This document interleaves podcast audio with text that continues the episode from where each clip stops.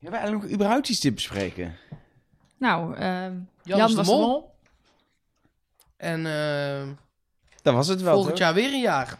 Nou, oké, tot volgend jaar.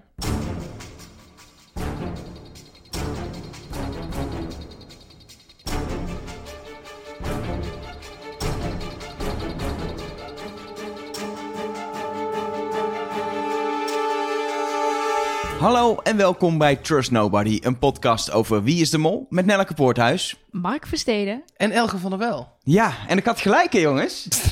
Ruben was niet de mol. Ik Ja, heb het, niet- nee, ik, ik heb ja, het de ja, hele ja, tijd ja, ja, gezegd. ja, ja, ja, ja. Ruben is niet de mol. Ik vind het mooi dat Correct. jij toch uit al die paniek die jij dit seizoen hebt gekend in je eentje, dat je daar toch nog die positieve noot uit weet te halen. Maar ik had wel gelijk. Ja, ja zeker. Daarin had jij volkomen gelijk. Ja, en dan- Al het andere daar. Nee, ja. Ik vond zelf dat ik iets meer gelijk had. Maar ja, god. Ja, als we nou een winnaar uit zouden moeten roepen van deze podcast, dan ben jij het, Mark. Ik zeg applaus voor chapeau. mij. Chapeau. Ik vind eigenlijk ook gewoon al onze luisteraars. Nou, dat sowieso. Maar dat eh, gaan we straks allemaal bedanken aan het einde. Ja. Ehm, eh, eh, ja, de laatste aflevering. Inmiddels een week daarna. Dat is mijn schuld, moet ik even zeggen. Sorry daarvoor. Ehm, ik zit even in het buitenland. Ik op dit moment letterlijk, geen grapje, vanaf Schiphol opnemen. Ik heb al 24 uur niet geslapen. Dus als ik hele rare dingen ga roepen, komt dat ik een soort van hallucineer. Maar kun je niet slapen in een vliegtuig? Ik kan niet slapen in een vliegtuig. Nee. Anyway, daar gaan we het niet over hebben. We gaan het hebben over Wie is de Mol. Ehm, Nee, dat weten we al. Hoeven we niet meer over te hebben. ja, wa- waar hebben we dan even te bespreken eigenlijk? nou, Ja, ik vind... Hoe die de mol was? Ja, Ja, ik mag één ding bespreken. zeggen. nee. Twee dingen. Anders niet. Oké, ehm, ik had het niet door.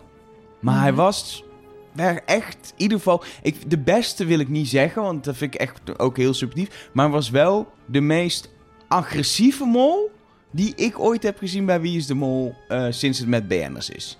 Hoe hij gewoon meteen in het middelpunt van de belangstelling is gaan staan. Meteen de, de hele groep naar zijn hand heeft gezet.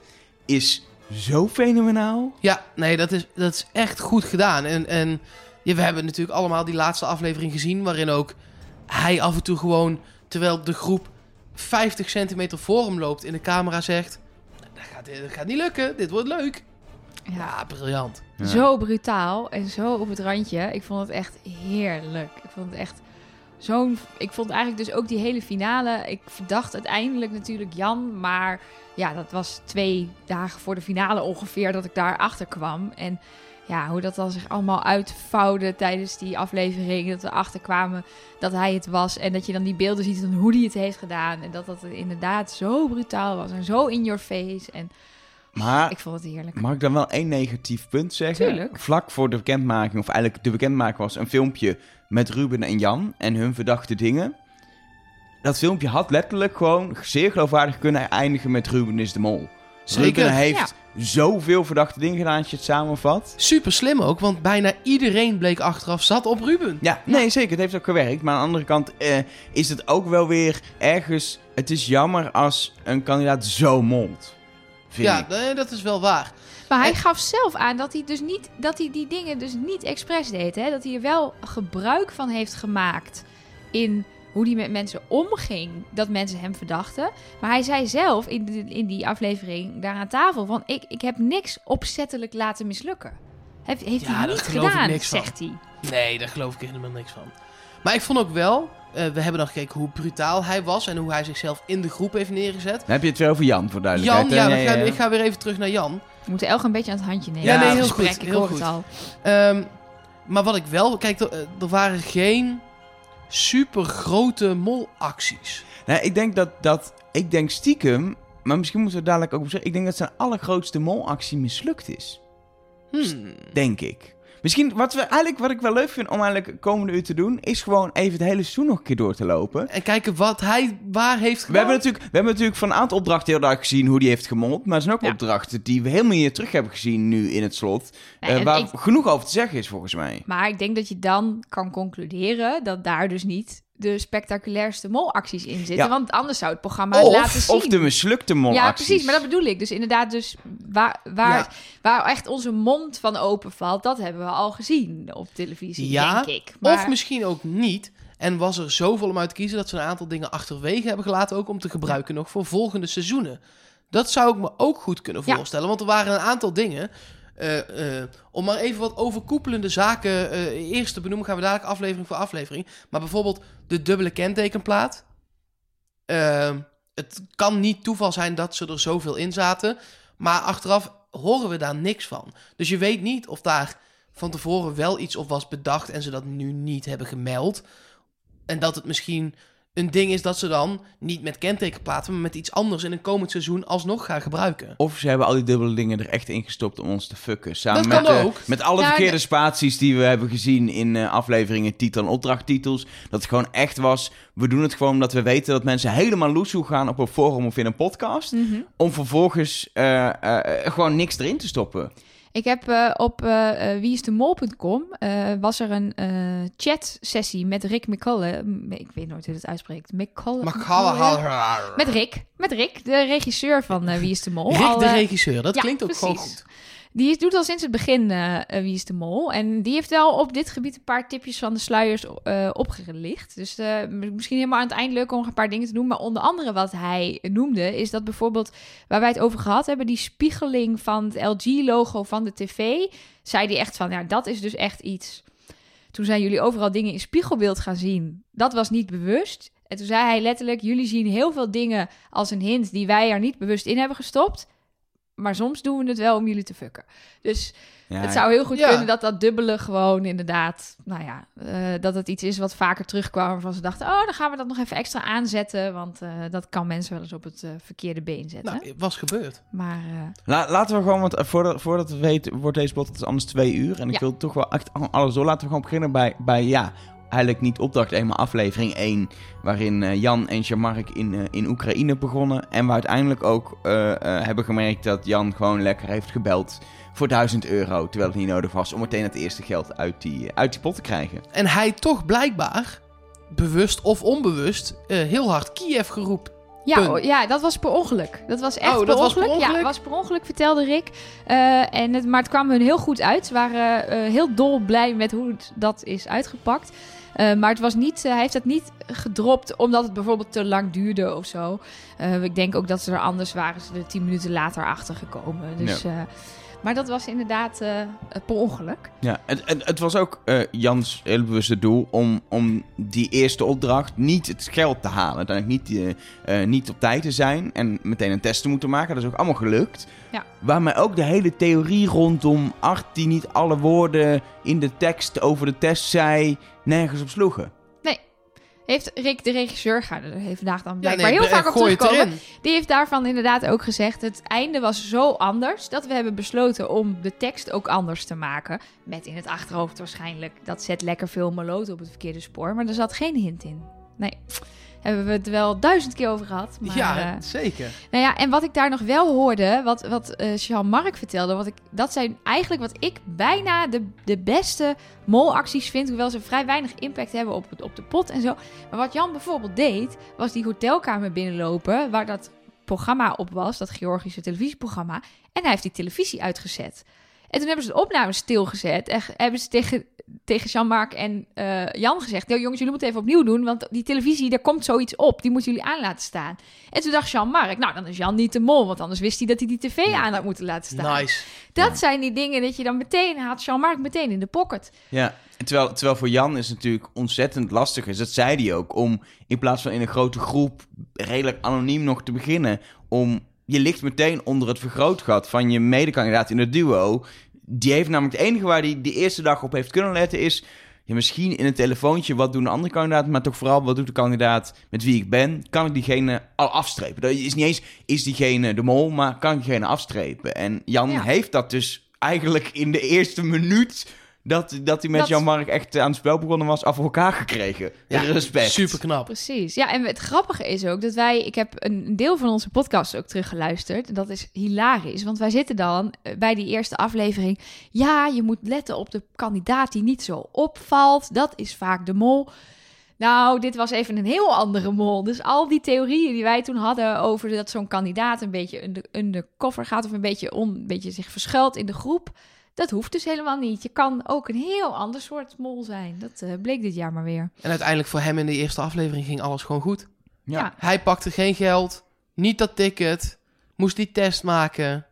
Ja, Ja. Door naar aflevering 2, waar, eh, waar, we, waar, we, waar we op de markt terecht kwamen. Waar ze dat geld steeds moesten wisselen in meer briefjes. En dan uiteindelijk op dat bord moesten leggen waar het wegwaaide. Ja. Dus we moeten even goed die opdrachten, dat zijn de opdrachten die lang geleden zijn, even goed voor de geest halen. De grap is dat volgens mij Jan daar helemaal niks hoefde te doen omdat Olcay 500 euro vergat. Omdat Ruben dacht, laten we twee briefjes van 10 op elk twintigje leggen. Nee, dat of heeft eh, negen- Jan eh, geopperd. Heeft ja, Jan- dat is- stond in de verborgen aanwijzingen op de website. Stond dat het Jans idee was om in de edit was dat totaal niet Nee, duidelijk. precies. maar dat het Jans idee was om dat dubbele briefjes neer te Maar dat heb ik met meer dingen die je achteraf... We hebben natuurlijk ook veel gezien in die laatste aflevering... van hoe je heeft gemold. denk ik, ja, had me even één seconde meer beeld gegeven... van wat hij heeft gedaan. Want ze hebben heel veel niet laten zien aan ons als kijker, vind ik. Nee, dat ja, vind maar ik dat ook. moest ook wel. Want als je zo'n mol hebt zoals Jan... Wat had je moeten laten zien? Want de secondes meer die we hebben gezien... keek hij recht in de camera en zei hij... ik ben de mol. Dus Nou, maar ik, kan dat- hem, ik kan hem bijvoorbeeld wel heel duidelijk dit even willen zien opperen. Want nu Ja. leek het Rubens idee, waardoor Ruben verdacht werd. ja, En dat is dus typisch, want Ruben is uiteindelijk degene die tegenover Jan in de grote race ja daar is. wordt Wie is de mol? rekening mee Dus dan ga je in aflevering 1 al zorgen dat, dat de verdenking bij Ruben komt te liggen. En je hoeft voor mij echt niet alles te laten zien. Want jij zei het al, er er zijn meer van dat soort momenten die dan in een verborgen aanwijzing blijken op Jan te slaan. Maar die dat dan uiteindelijk, dat kon je niet weten. Je, en dan vind ik het toch, nou ja, haast oneerlijk of zo. Ja. Ja. Nee, ja, ik vind...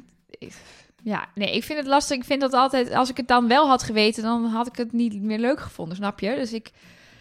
Ik denk dat het bij hem echt lastig is geweest om, om bepaalde molacties een tipje van de sluier op te lichten. Omdat ze gewoon echt heel groot waren. Of in ieder geval heel duidelijk waren. Heel zwart-wit. Of hij is, nu hij is nu aan het mollen en hij is nu niet mollen. Maar inderdaad, op die, op die markt, eh, dat is natuurlijk, heb je als mol vaker, dat die groep gewoon vanzelf heel erg de verkeerde kant op gaat. Ja, maar, want En, ik eh, snap ook dat de groep niet heeft doorgehad dat hij dat daar heeft geopperd.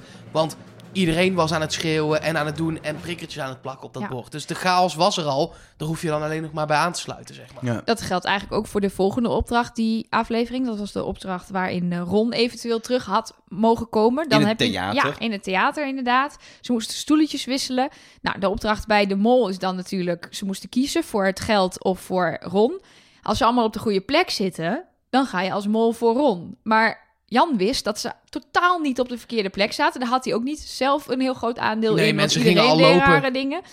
Dus gaat hij op dat moment heel hard daar voor het geld zitten spelen. En hij heeft echt, dat zie je ook echt in het gebaren en zo. Nou, iedereen gebaard van, we gaan niet voor Ron, we gaan niet voor Ron, we gaan voor het geld. Nou ja, Het punt is, hij had toen al, en dat is dus tweede op aflevering 2, na die eerste opdracht, meteen toch die, die soort automatische autoriteit over zich. Dat de groep ook wel even op hem let en dan naar hem kijkt. En dat ze, dat ze regieaanwijzingen van hem wilden. Hij had toen in zo'n korte tijd die macht al. Waardoor het heel belangrijk is dat hij iets ging doen. En inderdaad, als je weet het mislukt toch, is het juist inderdaad de fantastisch goede kandidaat spelen. Want het is toch al mislukt. En dat Ja. heeft hij volgens mij bij, de, bij die opdracht gedaan. Maar het is opvallend als je erover nadenkt dat, dat de groep is net de eerste dag samen. En dat gebeurt al. Hij, hij weet al meteen gewoon die, die aandacht naar zich toe te trekken. ja, maar ik denk dat hij ook gewoon daar, los van het feit dat hij de mol is, maar gewoon in die groep de persoon is die dat doet. Dus als je het vergelijkt met wie, zit, wie daar allemaal nog meer in zaten, dan heb je bijvoorbeeld de type als Jean-Marc en, en Stine en Ruben. Die kunnen dat helemaal niet. Nee. Oltje is wel heel pittig, maar niet zozeer... Niemand luisterde toen nog naar haar. Zij lag toen ook nog heel erg buiten de groep. Ze was een beetje het vreemde eentje Dat is daar of zo. Jan is natuurlijk de allemans vriend een Ja. beetje. Iedereen vindt hem wel Oltje aardig. kan wel mensen aansturen, maar iedereen vindt haar ook misschien hate it or love it, zeg maar. Ja, Het is En- wel ineens heel veel. En je, eh, als Ja. in heel zakelijk ook en heel hard. En Jan doet dat dan een stuk vriendelijker Ja. met de groep. En eh, Hij werd ook echt teamleider bij de derde opdracht in die aflevering. Bij dat zand scheppen. Ja, dat, dat, dat is mij, voor mij de opdracht dat je de perfecte Jan als mol ziet. Namelijk super fanatiek bezig om zonder dat de kandidaten door hadden... ze precies het verkeerde te laten doen. Ja, je zag daar bijvoorbeeld dat hij aan het scheppen is en dan net niet helemaal goed. Dus je ziet hem in de camera ook vertellen van ja, ik, had, ik kan best dit zand iets verder wegleggen, maar ik leg het gewoon recht achter me neer. En ga vervolgens Stine de schuld geven dat ze niet hard genoeg werkt. Gaat ook nog naar iedereen roepen, ik ben zo trots op jullie, dat jullie dit zo goed doen. Groepsfeer de set neerzetten en ondertussen... Maar Schiet het ook niet op. Dat, hij, dat hij het zo durfde... dan moet je ook gewoon heel sterk in je schoenen staan. Dat je dit durft in deze fase in het spel al, waarin je nog zo je zoekende bent naar die groep en het spel en wie is de mol en ik ben de mol. En dan gewoon al zo Ja, erin gaan. Jan is niet een persoon die zoekende is. Volgens mij is die man nooit zoekende. Die gaat er gewoon vol voor. Hij zit daar, aflevering 2, in zijn graafmachine. Never gonna make it, never gonna make it. Te zingen. Dat is, ja, ik vind dat Ja, dat is fantastisch. ik heb helemaal dubbel gelegen. En ik, ik, ik, ja, dat zei Art ook nog, maar dat, dat zei de regisseur ook in, in, die, in die chat op, eh, op het forum. Dat echt met samengeknepen billen hebben zitten kijken naar die mol. Aan de andere kant ook dat Art zegt in zijn spreekjes ook een paar keer... het is een, een, een, een lust om naar te kijken, deze mol. Maar dus ook doodeng, want hij ging de hele tijd op het randje. En ja, maar aan de andere kant dacht ik... ik zat er terug, stukjes terug te kijken... en eerst dacht ik, wow, wat neemt hij een risico. Maar volgens mij was hij er ook mee weggekomen. Stel dat iemand Jan in die momenten dat hij rechtstreeks tegen de camera praat... had betrapt dan was hij daar gewoon mee weggekomen. Dan had hij gewoon gezegd, ja, ja dan maakt hij er een grapje van. Of hij verdraait zijn woorden iets of zo. Volgens mij eh, had hij dat zo, eh, was hij zo charmant dat hij daar ook eh, mee wegkomt. Ja. Af, aflevering 3 begon met de opdracht ehm, met, eh, met de auto's. In dat, in dat rare dorpje, waarbij ze, waarbij ze moesten proberen om zo lang mogelijk uit de handen van die soort eh, Pac-Man-spookjes te moesten blijven, zeg maar. Waar we uiteindelijk hebben gezien hoe Jan heldhaftig een auto over de finish duwde. Hij Ja. was daar nog heel erg de, de fanatieke Jan aan het spelen. Dus de- hun eigen auto is binnengekomen, de keer twee, waar hij met Stine in zat. Ehm, en hij heeft ook nog een, een auto, of was dat die Nee, dat was auto? zijn eigen auto, Ja, precies, heeft hij over de o- finish over, de geduwd. finish geduwd. Ja. Dat was de opdracht waarbij, waarna ik Jan heb afgestreept. Ja, dat vind ik ook echt, dat is echt een ding geweest. Wat dus, ehm, waar we hem helemaal niet over hebben gehoord. Dat hebben we helemaal niet meer teruggezien nu uiteindelijk. Wat het enige wat ik me kan voorstellen is dat de situatie zo was dat hij eigenlijk niet anders kon dan even de fanatieke kandidaat spelen. Eh, het heeft wel gewerkt, want inderdaad, ik heb hem daardoor ook een beetje afgeschreven. En jij ook. Dus dat effect heeft gehad. En het heeft, het heeft uiteindelijk die hele opdracht 900 euro opgeleverd. Waarvan 450 euro doordat Jan die auto heeft Ja. Dus hij heeft 450 euro opgeleverd. Wat eigenlijk een heel klein bedrag is. een bedrag. En, ik heb het nog heel even teruggekeken. Hij was niet de enige die aan het duwen was. Ze waren al aan het duwen en hij is aangesloten. Dus ik, ik, ik, tuurlijk, hij heeft geholpen. Maar ik denk dat het anders ook was gelukt. En dan kun je inderdaad maar beter de fanatieke kandidaat eh, spelen. Dat ja, heeft want hij daar Stine heel- heeft andere mensen erbij geroepen. Die Precies. begon te gillen met Ja. helpen, mensen helpen. Dus ja, En dan kun je, als je daar op 10 meter staat, je kunt dat niet, niet hebben gehoord. Dus dat is inderdaad dan zo'n gevalletje. Ja, Ja. als je dan een fanatieke mol bent, dan kun je dit niet doen. en ze zaten nog steeds in de min. Ja, precies. Dus de, en ja, hier kun je heel veel discussie over voeren. Want dit is natuurlijk aan de ene kant... zou je dit als onnodig geld binnenhalen voor de mol kunnen bestempelen. Er zijn in het verleden ook al hele discussies over geweest. Mag je dat nou doen als mol? Ja, ik vond dit gewoon op deze fa in deze fase van het spel... met een pot in de, in de min...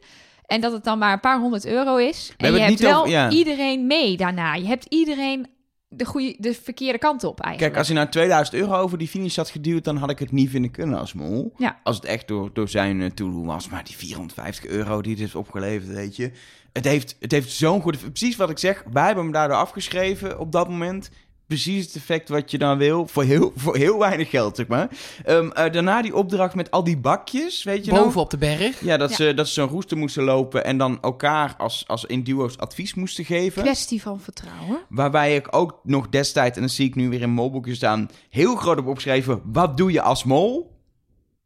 Ik heb toen het antwoord niet kunnen bedenken en eigenlijk nog steeds niet.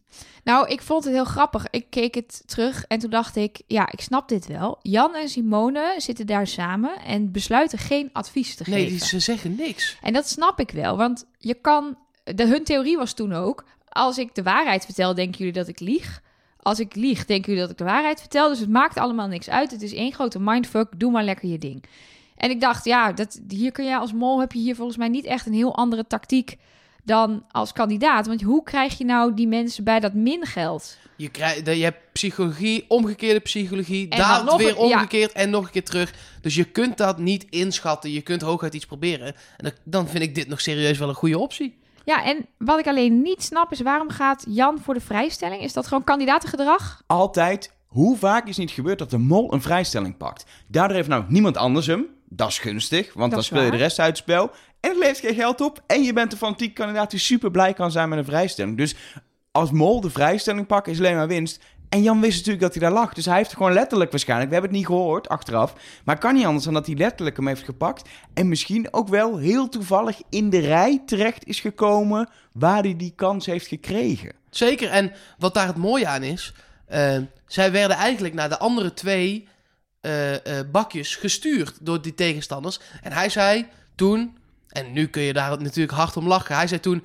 Ja, maar wij dachten al dat zij vanaf de andere kant hadden geteld. Dus 1 en 3 was dan 2 en 4. Oh, ja, ja, ja, ja, ja precies. Dus, de- Oh. dus dat zal dan wel, zeg maar. Ja, zo kun je alles natuurlijk regelen. Dat vind Ja. ik mooi. Opdracht daarna is, eh, is die opdracht met, eh, met de podcast, met de Ja. molkast, met het paragliden. Waarin, eh, waarin wij toen nog de discussie hebben gehad: wil je als mol nou op de grond staan of, eh, of wil je paragliden? Ja, je wil als mol op de grond, maar als je Jan Versteeg bent, wil je paragliden. Volgens mij is dat het het, antwoord kon, op de het was niet geloofwaardig geweest als Jan niet aan die paraglide Precies. had gehangen. Dat is denk ik het probleem geweest bijna. Dat de beperking van hem als mol, dat hij soms zo duidelijk een bepaalde rol moet hebben vanuit zijn persoonlijkheid, dat hij hier niet de beste positie heeft kunnen pakken die hij als mol had moeten Ja, hebben. Ik moet ook wel zeggen dat ik vind dat dat vooral in die eerste drie afleveringen was. En dat is daarna best wel een beetje verwaterd. Ook omdat er niet meer hele grote opdrachten... Maar Het was, vooral, het was vooral deze aflevering. Eigenlijk aflevering 1 en 2 heeft hij dus best wel lopen mollen. En in deze aflevering Er heeft zat ook op de, van de molacties die ze laat, lieten zien in de finale en die op de website staan, Niks. geen uit aflevering 3. Nee. Gewoon nul. En ehm, de verborgen hints, daar zat onder andere in dat elke titel van de aflevering verwijst naar de mol. Ja, maar die waren Maar- allemaal flauw. waren allemaal flauw, maar die van aflevering 3 wordt daar niet in behandeld. Deze aflevering heette Kreupelstraat. Maar en dat vonden we toen al een rare titel. En ik kan nog steeds niet bedenken hoe dat nou direct naar Jan wijst. Maar goed, Nee. dat, maar dit is inderdaad... Als mol was dit niet de sterkste aflevering. Nee, het was wel de aflevering waardoor ik dacht... Jan is hier de fanatieke kandidaat. En dat is Ja. wat, wat denk ik... eh, wat misschien wel meer mensen op verkeerde benen gezet. Het was de aflevering die misschien wel nodig was... om te voorkomen dat mensen hem eh, zouden gaan verdenken. Ja, en je Ja, weet blijkbaar. natuurlijk niet hoeveel foute antwoorden hij heeft gegeven. Hè? Want je hing natuurlijk in die lucht om antwoorden te geven aan het grondpersoneel, zullen we maar zeggen. Ehm, en je had minder invloed als, als je aan die paraglide hing, omdat er nog anderen waren die ook antwoorden gaven. Maar misschien heeft hij er toch wel voor gezorgd dat er... Ja, er is daar ook maar minder dan de helft de pot in gegaan. Dus misschien heeft hij wel echt al die vragen fout beantwoord... en een heleboel eh, geld uit de pot gespeeld op Ja, die manier. hebben we ook toen al gezegd dat we, we, we... We wisten te weinig van wat daar nu precies gebeurt... wie wat heeft gedaan... om een conclusie uit de opdracht te kunnen trekken. Ja, dat was ook ingewikkeld. Want ik weet nog dat wij die toen terug hebben gekeken. En dan of je dan de antwoorden kon matchen. Maar de antwoorden die genoemd werden, kon je weer niet zien of die daadwerkelijk opgeschreven waren. Ja, dat En, kon je eh, maar bij twee kon je zien dat het ook daadwerkelijk werd opgeschreven. Dus dat was al lastig. Ja. Aflevering 4? Ja, nou, de, de tunnelvisie, waar ik vol ook in de tunnelvisie ben gegaan, dat het toch echt de mol daar onder de grond Ik in die tunnel eh, wil daar zou heel- moeten zijn. Hè? Voordat we het daarover gaan hebben, moet ik daar iets heel belangrijks over vertellen over die Nou. opdracht. Die is een paar minuten voordat de opname begonnen, is die opdracht bedacht. Dat kan niet. Ja, echt waar. Nou, Echt waar. ongetwijfeld de, de reserveopdracht zijn Nee. geweest. Nee, eh, regisseur Rick, daar is die weer. Ja, Zij hadden hier een hele toffe opdracht, waar ze heel lang aan gewerkt hadden. Die opdracht heette Laser 2.0. En die is niet doorgegaan. kijk. Ja. Antwoord op de vraag waarom geen lasers schieten. Ze hadden pech. Hij heeft niet gezegd wat, maar er was echt iets wat gewoon uiteindelijk stuk was. En hij heeft op Instagram een foto geplaatst dat ze in eh Tbilisi in een steegje op een kliko met een kaart deze opdracht aan het uittekenen zijn. En dat ze dus letterlijk minuten voordat de opname begonnen is, de laatste hand hebben gelegd aan deze Dus opdracht. er is iemand foto's gaan maken. Ja, en, de, de, En ze ze, hebben hadden niks ze hebben- ze- klaar liggen. Ze hebben die kelder geregeld, die tunnel. Ja, misschien, had hij, misschien gingen ze daar lasergamen. Hè? Dat kan natuurlijk. Dat je dus wel iets met... Dus hij wil geen, niet meer vertellen over die opdracht, want die komt volgend jaar. Ja, Dus- nou precies. Ja, dat bedoel ik. Met Volgend jaar schieten. volgend jaar Volgend- zijn. Absoluut. Dus, dus deze, de, achteraf denk ik, nou, daar heb ik niks van gemerkt. Het was niet een al te moeilijke opdracht, maar het was een prima opdracht. Ja. En dit team doet dit natuurlijk al heel lang, dus die hebben natuurlijk wel ideetjes op de plank liggen. Maar hoe dit zo samenkwam, is echt vlak voor de Maar uitzending ook bizar gebeurd. hoe goed dat dan samenkomt. Dat zij met een net half werkende telefoon uit een kelder moet hangen. Communicatie de hoek om. Zij doen het natuurlijk al heel lang. Dus zij weten wat voor opdrachten wel en niet werken. En zij kunnen best wel, zeker zo'n opdracht met welke kant moet je op en een vraag en dan ga je de goede kant op. Dat is geen maanden creatief denken. Maar wel respect dat dat dan allemaal zo goed kan uitpakken. Misschien hebben ze altijd gewoon een cellphone jammer in een kofferbak liggen voor dit soort gevallen. Dat ze zo'n Dat eh, situatie kan, kunnen eh, creëren. En Maar- het klopt inderdaad dat ze altijd eh, opdrachten achter de hand hebben. Want eh, de, er zit op een gegeven moment natuurlijk ook nog de opdracht dat ze een groepsvrijstelling hadden kunnen verdienen. En dat heeft dan weer gevolgen voor opdrachten daarna. Bijvoorbeeld dat omdraaien van die eh, borden, eh, als ze hun scherm niet hoeven zien. Daar gaan we straks nog over hebben. Maar ehm, die hoeft natuurlijk alleen maar als er niet een groepsvrijstelling was. En anders was er een andere opdracht. Die is nu overgebleven. En die gaan ze volgend jaar doen. De graafopdracht was ook weer een opdracht. Die was overgebleven van een ander seizoen. Die hadden ze al een keer willen doen in de steengroeven. Dus zo wisselen ze natuurlijk gewoon wel opdrachten Ja, uit. tuurlijk, eh. snap ik ook. Anyway, we waren bij de tunnelvisiesopdracht. Ja. Los van het feit dat ik het heel jammer vind dat we het nu niet hebben kunnen lezen gamen. Maar dat komt volgend seizoen dus. Ehm, en die tunnelvisieopdracht was al van. Want ik ging letterlijk de tunnelvisie in dat die, dat die mol daar onder de grond moest zijn. Ehm, maar uiteindelijk was het, was het toch Jan boven de grond die daar eh, eh, met zijn leiderschap toch de groep weer de verkeerde kant op heeft gestuurd. Nou ja, hij heeft dat leiderschap hier juist een beetje losgelaten om het mis te la- eh, laten gaan. En tegen Oltje gezegd, oké, doen we eerst wat jij wil. Hij weet dat dat totaal de verkeerde kant in is. Vertragen, stil blijven staan. Jongens, moeten we niet terug naar het begin? En we hebben dit ook nog genoemd, hè, toen in onze podcast. Van ja, wat je hier natuurlijk ook kan doen, is wat Jan doet. Dus eerst het foute laten gebeuren.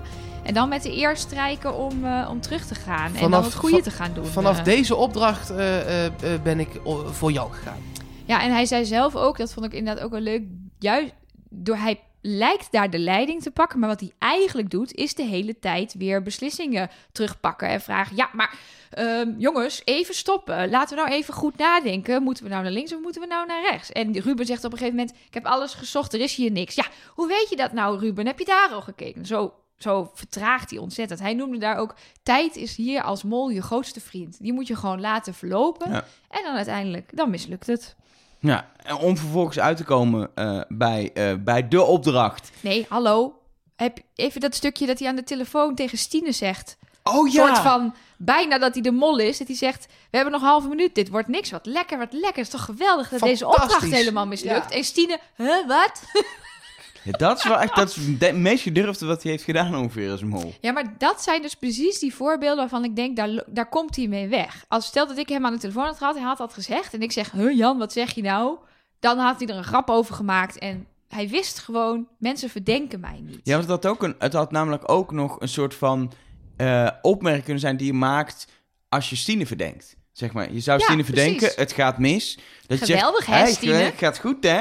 Lekker. Tijd verloopt nu, weet je. Dus dan had hij nog wel een soort van mee weg kunnen komen, inderdaad. Maar toch, Toch spannend, hoor. ik Ja. zou het niet durven, zeg maar. Daarna komt die opdracht in het park, waar Mark naar ons toe kwam met de mededeling: Ik heb de mol gezien.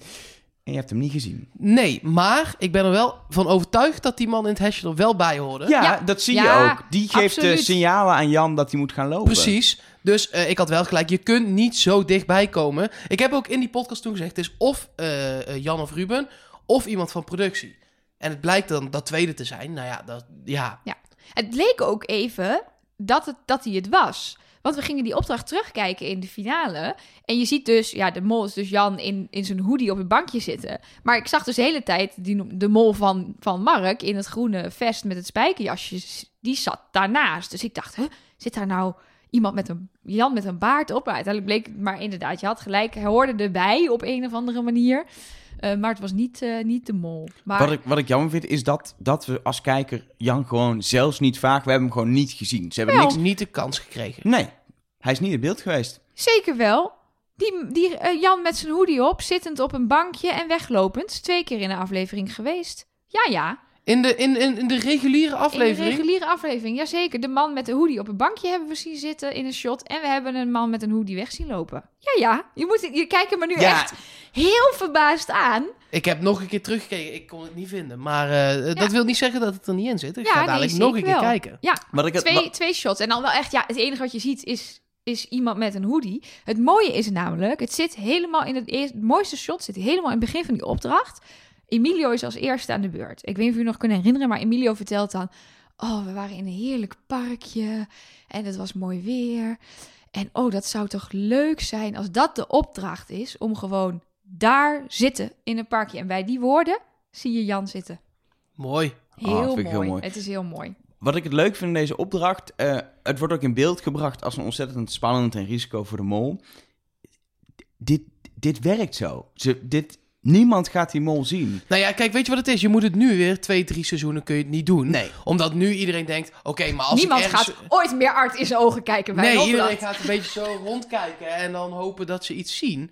Eh, maar over drie seizoenen werkt dit weer gewoon. Ja, want het is, ik weet niet of jullie dat, dat voorbeeld kennen, maar als je een heel geconcentreerd iemand iets laat doen, dan zien mensen niks anders. Er is een, er is een experiment van mensen moeten eh, in een filmpje eh, tellen hoe vaak mensen een bal overgooien. Ja, en dan En komt dan er nog- een aap voorbij. Precies, Ja. mensen van een bepaalde kleur, lekker Ja, moeilijk. mensen hebben een wit t-shirt aan, de bal is wit. En Ja. dan komt er een zwarte aap voorbij lopen. en Mensen zien niemand die iets aap ziet. niet. En in dit geval ook, je bent zo geconcentreerd op art die jou hele moeilijke vragen stelt, waardoor eh, je dit soort dingen niet kan processen eh, in je, in je Ik ben toevallig, dat is heel intellectueel, maar ik ben hier net een boek over aan het lezen hoe dit werkt.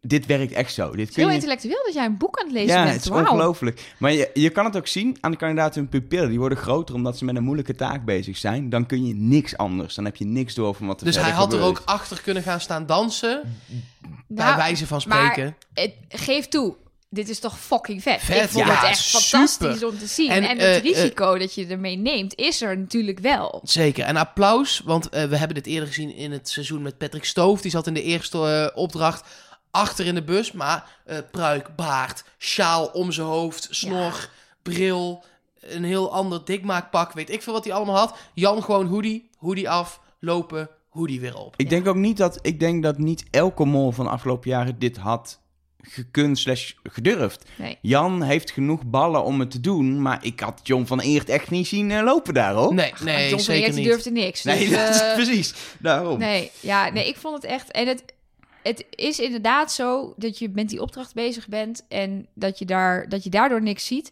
Maar het ligt ook weer aan wat voor type je bent. Je zag bijvoorbeeld iemand als Emilio, die staat echt strak met grote pupillen art aan te kijken. Eh, Oltje is ook, die is wel wat bewegelijker, maar die is ook heel erg gefocust. Maar inderdaad, zo iemand als Ruben, die, dat is ook iemand die de hele tijd wegkijkt, die de hele tijd aan zijn gezicht zit, die, die en die, die had hem ook bijna door. Dus het komt ook heel erg aan op de timing. Ja. Dat je dus langsloopt op het moment dat Art praat. En zodra ze moeten gaan nadenken, gaan ze natuurlijk weer bewegen. Dus dat is natuurlijk ook qua timing is dat wel. En daarom denk ik ook dat af en toe een paar keer loopt Jan niet helemaal strakker achterlangs, maar slaat hij al eerder af. Ik weet niet of daar een soort teken voor was of zo, of dat hij gewoon de ene keer een andere route nam dan de andere keer. Maar nou, ik vond het gewoon wel echt heel erg vet dat ze dit hebben gedurfd. En Nog even over de opdracht zelf. Ik heb het even teruggezocht. Maar wat hij eh, koos. Ehm, zou je willen weten wie de mol is? Ja. Ehm, zou je Emilio weg willen spelen? Ja. En daarna werd het Blanco. Ja. We weten van hem niet of hij de 5000 heeft gekozen of de groepsvrijstelling. Het wisten toen van de helft niet, maar inderdaad van Jan ook niet. En het was toen uiteindelijk 5000 euro. Eh, dus ik neem aan dat hij eh, een stem op groepsvrijstelling heeft gedaan. En de rest. eh, Het was, het was voor mij ook typisch zo'n opdracht geweest. ehm, waarbij uiteindelijk dan eh, eh, bij het pad van Jan, we hadden gezien dat er Jan is de mol uitkwam als laatste antwoord of zo. We hebben het trouwens toen nog over gehad, ehm, eh, rond die aflevering van, is er nou echt een vrijstelling voor de finale? Of was dat het feit dat je de mol kon zien? Dat heeft Art nu ook in de finale uitgelegd. Er was geen echte fysieke vrijstelling voor de finale. Het was inderdaad het feit dat je de mol kon zien, het dan zeker wist en daarmee sowieso een plek kon machtigen in de, in de finale. Wat ik een beetje flauw vind, dat als iedereen de mol had gezien, was dat gewoon geen vrijstelling voor de finale geweest. Dus ik vind dat nog steeds iets wat licht misleidend. Maar het was zo'n vette opdracht dat ik het allemaal nou- prima vind. bij wie is de mol boos dat er iets licht misleidend is? ja, Nou, misschien moet je toch maar gewoon eh, ja, iets van eh, eh, Temptation Island gaan kijken in het vervolg of E- zo. Expeditie want, eh, Robinson. Expeditie Rob- nou ja. Nee, Eh, maar ja, hier zat ook een verborgen hint in, toch? Dat was hier. Met Ja. de vraag, Dat klopt. wil je nu al weten wie de mol is? Als je daar alle eerste letters van pakt, eh, dan komt daar eh, Jan. Nee, er Wat kwam? W. Je moest alle eerste letters pakken. Daar moest je WIDM afhalen. En dan bleef er WW Jan over. Het wachtwoord is Jan.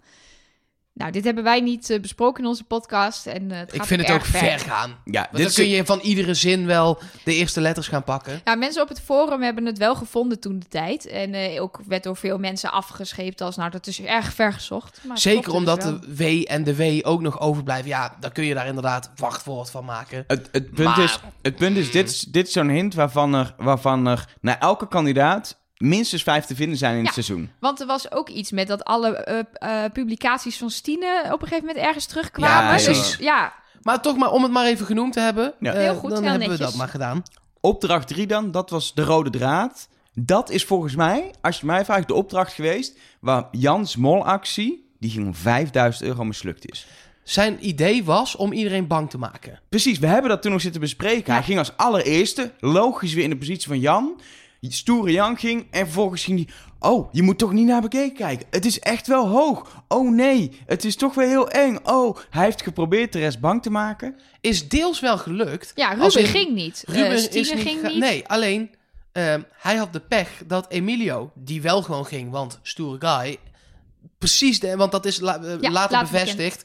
Eh, Emilio had eh, inderdaad die envelop met geld. Hij zei zelf al toen hij ging, die had ik, ik voelde het, hij was dik. Ehm, nou ja, hij, eh, gewoon pech ook. En het is wel het punt wat ik, er- wat ik hier heel jammer aan vind, is dat het mislukt is omdat het om 5000 euro gaat. Dit had, als dit gelukt was, was het een bizar lage pot geworden. 10.000 euro. Ja, ze- geweest. Ja, 12 met, die, met dat extra geld van Ja. Ruben erbij. en, dus, en dat vind ik dat ik had het Jan gegund dat dit gelukt was. En dat hij achteraf kan zeggen, stoere Jan was toch even niet zo stoer en daarmee heb ik het laten mislukken. Alleen het is een hele, het is heel psychisch, eh, of psychologisch, om het op die manier te doen. Je had bij zo iemand als Loes, die, die had je er niet vanaf kunnen brengen. Nee, Die en Emilio ook niet. Nee, en die, had de, die hadden dus de envelop met het En geld. uiteindelijk, wat Ja. ik zei, het is wel gelukt om een aantal mensen nou, mede daardoor niet te laten gaan. Eh, alleen toen was die envelop al aan de overkant. Nou ja, Ja. en, wat, en wat, dus, wat dus het lastige is, als het niet Jan was geweest, maar inderdaad bijvoorbeeld Ruben, die had de goede envelop kunnen pakken en vervolgens niet kunnen gaan. Maar dat was bij Jan geen optie. Het nadeel weer is van een andere kandidaat dat die weer niet als eerste gaat. Dus het is, het is een hele lastige opdracht om de ultieme moltactiek te doen, namelijk envelop van de lijn pakken met het geld en volgens niet gaan. Of laten vallen in het ravijn, maar dat is allebei veel te obvious. Ja, dat is allebei. te- Nou, Ruben had het kunnen doen, ja, maar de- niet als eerste. En als eerste kun je hem zeker pakken. Ehm, eh, eh, als je, dan weet je gewoon zeker dat je hem hebt. Maar dat, wat, dat is weer niet te doen. De, de eerste gaat gewoon, punt. Want Precies. dan ben je de stoere kandidaat. Dus het is een lastige opdracht. Ehm, jammer dat die is mislukt qua molactie, vind ik. En dit was ook weer een opdracht die al een tijdje bij de makers eh, in, in de portfolio zat, zullen we maar zeggen. Maar ze wilden heel graag een eh, originele locatie en niet gaan ziplinen tussen twee bergen of tussen twee hoge bomen. Nou, tussen twee eh Sovjet-flats was eh, inderdaad wel een eh, leuke, leuke variatie. Nou, gaan we snel door naar aflevering 5. Het circus. Ja, hebben we ook niks van gezien eh, in de molacties op de website? eh, nee, maar daar hebben we het zelf toen al wel over gehad. We hadden het toen over mensen die heel lang bezig zijn geweest met het kaartenhuis. Waarvan je eigenlijk wist dat dat toch niet ging gebeuren. Ehm, en daar zat Jan toen al bij. Ja. Wat me wel nog opvalt nu achteraf is dat hij wel gewoon geld heeft binnengehaald daar. Met een opdracht die hij niet had hoeven doen. Die balletje balletje met Ruben. Ja, dat vind Ja. ik echt jammer. Ja, dat was raar. Dat was ook 250 euro of zo. Dat was in Het die is een opdracht klein best, bedrag. Maar was in die opdracht best wel een bedragje. Het was gewoon echt niet nodig. Het heeft ook niemand geholpen om Jan niet te verdenken. Want daar was het bedrag ook weer te klein voor. Het, dat is echt, dat is denk ik de vind ik eerste... echt zonde. Dat is de eerste keer dat hij echt heel zinloos geld heeft binnengehaald. Ja, en dat vind ik... Want wat hij hier ook wel heeft jammer. gedaan is bijvoorbeeld de eerste keer dat er werd omgeroepen dat je geld kon vinden op een stoel, is hij meteen weggerend en heeft hij dat geld niet gevonden. Dus dat was gewoon lekker tijdrekken. Hij heeft maar één keer gelimbo danst, terwijl dat drie keer kon per kandidaat. Hij heeft En hij deed het op het goedkoopste bedrag. ja, Dus, daar kan ik me dan nog wel iets bij 20 voor... euro. dus Precies, dat- maar die kan ik me ook nog heel goed voorstellen. Omdat iedereen gaat, ga je maar mee. Ja. En als je daarna meteen weer naar je tafeltje gaat, dan valt dat niet zo op. Ja. ja, misschien had hij oprecht gedacht dat Ruben dat niet zou kunnen met zijn onhandigheid. Dat ze dat balletje balletje, dat dat gewoon, net zoals met die muntjes. Ruben ging met Stine muntjes in zeepsop eh, stapelen. En dat werkte dus gewoon niet. Misschien had Jan dat hier ook verwacht. Is het toen gewoon overkomen dat dat balletje eigenlijk vrij soepeltjes eh, in het gaatje rolde. Maar inderdaad, een beetje, een beetje zonde. Ik ben door dat balletje balletje echt gaan twijfelen over Jan. Omdat ik dacht, ja, maar als je dit als mol doet, dan laat je het iemand anders maar doen. Want er Ja. waren gewoon nog genoeg mensen. Ik vind het heel leuk. Ik zit nu de aanwijzing alvast ondertussen voor de volgende opdracht te lezen. Ik heb hier de letterlijke zin staan. En dit is heel grappig. Wil ik toch even gezegd hebben. Jan gaat verkeerd. Waarom zou Mol dat doen? Heb ik opgeschreven Ja. tijdens het kijken. Goeie vraag, laten we die opdrachten maar meteen Ja, ja, dus bijpakken. die opdrachten dat ze, dat ze zeg maar allemaal eh, in die auto's eh, eh, moesten. En Ja. steeds was er een auto te weinig. Dus Afvalrace, stoelendans, afvalrace. Chaos heette de opdracht. Chaos, en er was, het was ook chaos. Ehm, eh, waarin, waarin uiteindelijk Jan twee, twee jokers meekreeg. Ja, waarvan je zou zeggen, haal ze dan binnen als je de mol bent. Ja. Of in ieder geval, probeer dat. Ja, het was perfect geweest als hij gewoon het had gehaald. Twee jokers had binnengehaald. Ook nog ook voor Ruben. Superleuk voor Ruben. Weet je, maar eh, dan was er geen geld in de pot eh, geweest. Want nu was het Loes die uiteindelijk binnen is gekomen. En, eh, en daardoor 1000 euro eh ja, precies. Maar volgens mij zijn er soms gewoon kandidaten beter dan jij. Ja, Ik denk dat hij hier gewoon echt zijn best heeft gedaan. Maar hoe... Maar- Nee, maar... Nee, want hij ging verkeerd. En Ja, maar hij weet waar het een- is. Nee, maar kan toch oprechte fout zijn? Denk, Nee, ik dat vond kan het, wel. Ik vond Nee, het, maar jij zegt kandidaten kunnen beter Ja, zijn dan hem. Dat kan nou ja, wel, maar eigenlijk daar- niet. Want hij weet waar het is. Ja, maar ik heb daar toen wel gedacht. Ik zou, als ik ehm, een briefing zou hebben gehad van de productie waar die auto's staan. En ik kom e- elke keer uit een metro rennen op een kruispunt waar overal auto's staan. Dan heb ik het ook niet. Snap ik het ook niet in één keer of zo, snap je? Dus dan ja, weet, ik, weet ik wel, ze staan hier ergens of zo. Ja, ik weet niet maar dan nog ben je eerder dan een Olcay on- die twee treinen later is, zeg maar. Ja, maar Of, dat was eh, hij ook wel. Hij was alleen niet eerder dan Loes en Stine. ik vind het gewoon echt dat hij hier echt gewoon een kans heeft laten liggen om, eh, om, eh, om te zorgen dat er geen geld in de pot kan. Zo simpel is het eigenlijk. En eh, niet voor niks, ik zat helemaal niet echt op Jan. Ik wist dat jij hem verdacht, dus dan ga je wel een beetje kijken, hey, is Jan dan potentieel verdacht? Ik heb letterlijk opgeschreven, waarom zou Mol dit doen? Ja, Want dit nee, is, weet dit ik is niet. gewoon raar gedrag.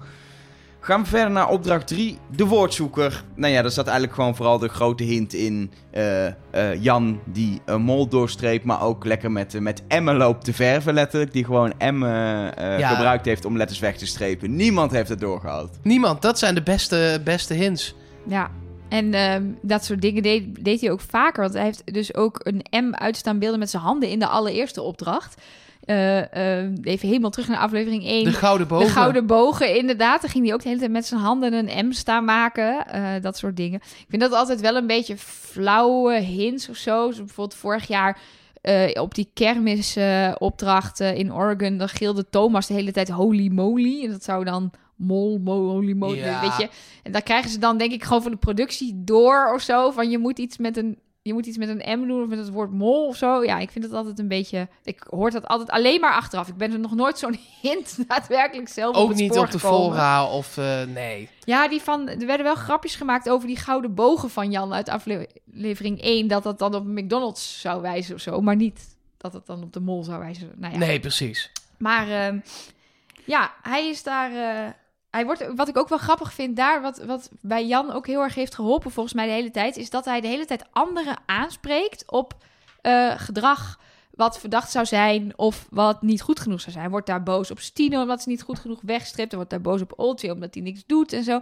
Dus hij is dan inderdaad gewoon die manager, die teamleider die die mensen aanstuurt. Die zelf wel overigens heel lang ook de tijd neemt om het laatste woord nog even te gaan bekijken. Ja, Ja, mooi was dat. Toen hij daar inderdaad even kijkt. Oh, ik weet dat het daar staat, maar ik ga ook nog even een rondje draaien. Oh, ik kan het niet vinden, ik kan het niet vinden. Zo staat hij in die ruimte alle woorden op de muur hangen. Ehm, ja, dat zijn de mooie momenten altijd die je ook niet ziet, waarvan je achteraf ziet dat ze gebeurd zijn. Zo, ik vind het nog heel mooi, I- Yvonne Jaspers in, in het eerste seizoen met BNS moest op een gegeven moment iemand met een heel veel voorkomende naam zoeken. En Ja. dat zijn beelden dat ze honderd mensen tegenkomt. ja Met die, Rodriguez eh, of ja. zo, of Fernandez of zo in Zo. een Spaanstalig land. Ja, en, eh, uiteindelijk komt, ze, komt ze terug eh, met de Ik kan niemand vinden. Ik kon niemand vinden. Maar uit, achteraf krijg je dan die beeld te zien dat het natuurlijk gewoon honderd Ja. keer is gelukt. Dat is- zijn de mooie dingen. Ehm, wat ik opvallend vind voor we naar de volgende opdracht gaan. Dit was het eerste moment in het spel dat we eigenlijk Jan verdachte zagen opnoemen in de test. En toen zagen we al dat ze daar die, die finale op zouden doen, eh, doen. Maar hij verdacht toen Simone, maar hij gaf ook aan Ruben. Dat is namelijk denk ik het moment dat er al heel veel kandidaten ook Ruben verdachten. En dat het logisch was als hij dat ook zou doen als mol. Wat het ook aangaf is dat wat hij daarvoor allemaal heeft aangeklikt. Want dat gebeurt wel daar natuurlijk. Je kunt Ja. niet. Ja, dat kan wel, maar dat wil je niet. Je kunt, wil niet bij aflevering 9 nog een biecht voor aflevering 3 eh, opnemen. Omdat je ziet er toch net even wat anders uit, wat bruiner. En dat gaat iedereen wel zien. Dus alles wat in de aflevering daarvoor hij heeft gezegd, heeft hij toch of kandidaten benoemd die er heel snel gingen uitvliegen. Of kandidaten benoemd die uiteindelijk niet op hem zaten, waardoor het. Of Ja. op Ruben, waardoor ze het heel onhandig werd. daarvan. Nee, inderdaad. precies. Terwijl het is natuurlijk wel gevraagd en gezegd. Ja, Aflevering 6, eh, opdracht eh, sleutelpositie in het, eh, in het hotel. Wat, wat, wat geniaal blijkt, dat Jan daar onder andere gewoon uiteindelijk geen is geweest die eh, 500 euro in stukjes heeft gescheurd en ergens heeft weggemoffeld onder andere. Ja, maar ze laten hem ook. En dat is wel Ja. het vertrouwen dat hij heeft gewonnen. Eh, er was heel weinig argwaan richting hem. Dus ze lieten hem ook alleen gaan. Daar waar de rest toch een beetje bij elkaar bleef de hele tijd. Ja, je hebt, normaal gesproken zeg je, je, het wordt als mol steeds moeilijker om te mollen. Met hoe minder mensen je bent, hoe lastiger het wordt. Maar het werd voor Jan, eh, werd het eigenlijk steeds makkelijker. Eh, het lag ook een beetje aan de soort opdrachten. Maar ze, ze lieten hem de hele tijd alleen. Eh, je ziet Ruben, die daar inderdaad nog niet helemaal op Jan zat. Dat kwam ook echt pas de laatste afleveringen. Geeft hem gewoon de sleutelbos en zegt tegen Jan, ga jij lekker kamers openmaken. Dus gaat Jan op een bed liggen chillen en 500 euro verscheuren.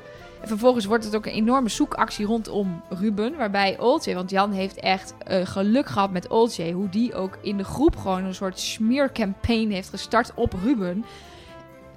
Eh, En plan, nu heb ik alweer een andere taal. eh, in het openbaar, laat ik gewoon even in Nederlands blijven praten. In het openbaar, waardoor ja, dat gewoon in die groep heerste gewoon heel erg dat gevoel. hmm, Ruben is eh, de mol en houdt die man in de gaten. In de treinopdracht mochten ze ook Ruben niet uit het oog verliezen. Wie zetten ze helemaal achter in de coupé en niemand kijkt meer naar hem? Jan Versteeg. Dus Ja. hoe hij zo... Dat vind ik dus echt wel knap. Dat hij, naast dat hij zo brutaal is geweest en zo in your face loopt te mollen... hebben die kandidaten, heeft hij gewoon helemaal voor zich gewonnen. En dat maakt hem gewoon echt een hele goede mol. Dat hij dat vertrouwen van de kandidaat heeft kunnen winnen. Waardoor hij waardoor die inderdaad gewoon niet op hem werd gelet. Ehm, en hier ook nog mooi 100 euro binnenhalen voor de vorm. Want hij is toch de van die kandidaat. Dus het was gewoon niet geloofwaardig geweest als Jan helemaal niks had gevonden. Dus hij heeft uiteindelijk ook nog echt wel Ja. gewoon even veel kamers ook gemaakt. En dan moest hij ook iets vinden. Dus heeft hij 100 euro gewonnen en 500 verscheurd. Eh, vind ik heel netjes. Zeker weten. Eh, eh, ik heb het al eerder gezegd in een van de eerdere podcasts. De opdrachten dit jaar was met heel veel versplinterd geld. Er waren weinig opdrachten met als het lukt, dan is dit het ene bedrag, zeg maar. Ehm, en ik denk ook echt dat dat wel nodig is met een fanatieke mol. Er moet wel af en toe geld worden opgehaald. Ehm, en als je heel veel opdrachten hebt, waarbij gewoon als dit lukt krijg je 2500 euro, kan een mol als Jan veel minder goed uit de verf komen. Ja, want hij gaat niet die 500 euro in de pot doen. Nee, dan dus- maakt, dat maakt hem ongeloofwaardig als mol. Precies, dus voor een fanatieke mol heb je wel versplinterde opdrachten nodig. Qua eh, eh, geldverdiensten moet het op verschillende plekken haalbaar zijn. Moet het met verschillende kleinere opdrachtjes bij elkaar worden verdiend, zoals in het circus. Ehm, en dat soort opdrachten hebben we heel veel gezien dit jaar. Maar je ziet bijvoorbeeld bij die woordzoekeropdracht, dat was een alles of niks opdracht. Nou, dat is dan toch weer eh, lekker eh, mislukt. Nee, maar En, dat eh, kan dan ook, omdat je op andere plekken wel Ja. beetjes geld binnenhaalt, kun je wel zo'n mol zijn. Maar als je per aflevering twee Ja. of drie van dat soort woordzoekeropdrachten hebt, je kunt ze als fanatieke kandidaat dan niet alle drie laten falen, waardoor er meteen een grote sloot aan geld binnenkomt. De opdracht daarna was, eh, was, de, was de opdracht met het verhuizen met de Lada's. Waar je eigenlijk gewoon heel simpel de follow the money theorie op kan leggen. Want eh, er is door iedereen geld binnengehaald. Behalve door Jan. Die heeft als enige... Ook wel geld binnengehaald. Maar de Ja. helft. Maar de helft. Want hij had geen eh, bewoner, eh, hij had geen plek meer voor een bewoner. Dit was de, de klassieker. Jij hebt voorkennis en je weet, het lijkt alsof ik iets heel goeds doe, maar de opdracht krijgt nog een staartje. En dan blijkt dat wat ik heb gedaan helemaal niet zo slim was. Namelijk die hele auto vol, zodat er niemand meer bij paste. Hier wil ik heel, heel even mijn aantekeningen erbij pakken, want hier heb ik opgeschreven moltactiek. Eerste keer helemaal vol pakken, zodat er voor geld niets meer bij kan. En dan een hele grote pijl en dan in hoofdletters Jan heb ja, ik erbij geschreven. zeker. Ik zat nog vol op Simone, maar eh, Maar toch goed het besef opgeschreven. was er. Het Nee, zeker. was En eh, eh, ook weer, ze laten hem gewoon alleen. Maar- Zo, hij was een duo met Stine. En die zegt gewoon na twee minuten... Later. Maar ook wat ik vooral opvallend vind, en dat snap ik gewoon niet dat je het accepteert als andere kandidaten op dit moment. En dat vond ik die aflevering ook wel opvallend, maar ik zat zo niet op Jan dat ik er geen aandacht aan heb besteed. Ehm, je, het, je- die auto's hadden vol. Hij heeft daar vijf stoelen bij ge- ge- gestopt en dat lukte. Terwijl vijf stoelen even waard als één bewoner. Die ene bewoner had de garnet dus ook bij, bij. Dan misschien geen vijf stoelen. En dan één stoel. Dan had je al meer geld gehad. Maar hij is voor die vijf stoelen gegaan. Nou, even praktisch gezien, die vijf stoelen heeft hij gewoon letterlijk aan het dak gehangen. Met de poten achter de spanbanden. Die bewoner kan je niet met haar poten achter Ja, de spanbanden dan- hangen. Die moet in de stoel Dan naast had je een ander zitten. meubel aan de spanbanden kunnen hangen. Het punt is, Ja, het- hij had, als hij, stel dit wel, hij was kandidaat geweest. wil. Als hij de kandidaat is geweest, had hij sowieso, misschien met zijn goed bepakte auto, die al heel vol was, niet die 500 euro, maar had hij, had hij sowieso die Maar- bewoner wel mee kunnen nemen. Ik vond hier de reactie van, van Oltje achteraf op deze opdracht... vond ik ook zo tekenend voor hoe hij dit spel heeft gespeeld. Oltje vertelde... Zij liep daar met Ruben. Ze deed die opdracht met Ruben. Ze verdachte Ruben natuurlijk. Ruben was met die spanbanden aan het kloten. Nou, uiteindelijk was het gelukt. Ze hadden alles bij zich. Bewoner plus extra meubelstukken. En ze rijden daar over die landweg. Ehm Oltje paste natuurlijk niet meer in de auto, dus die moest ernaast rennen. En ze zegt letterlijk, ik zag daar die auto van Jan om de hoek rijden. En toen dacht ik, ja Ruben, zo moet dat. Dit is wat je moet doen. Kijk nou hoe goed Jan het heeft gedaan. Terwijl de praktijk was helemaal niet dat Jan het zo goed had gedaan.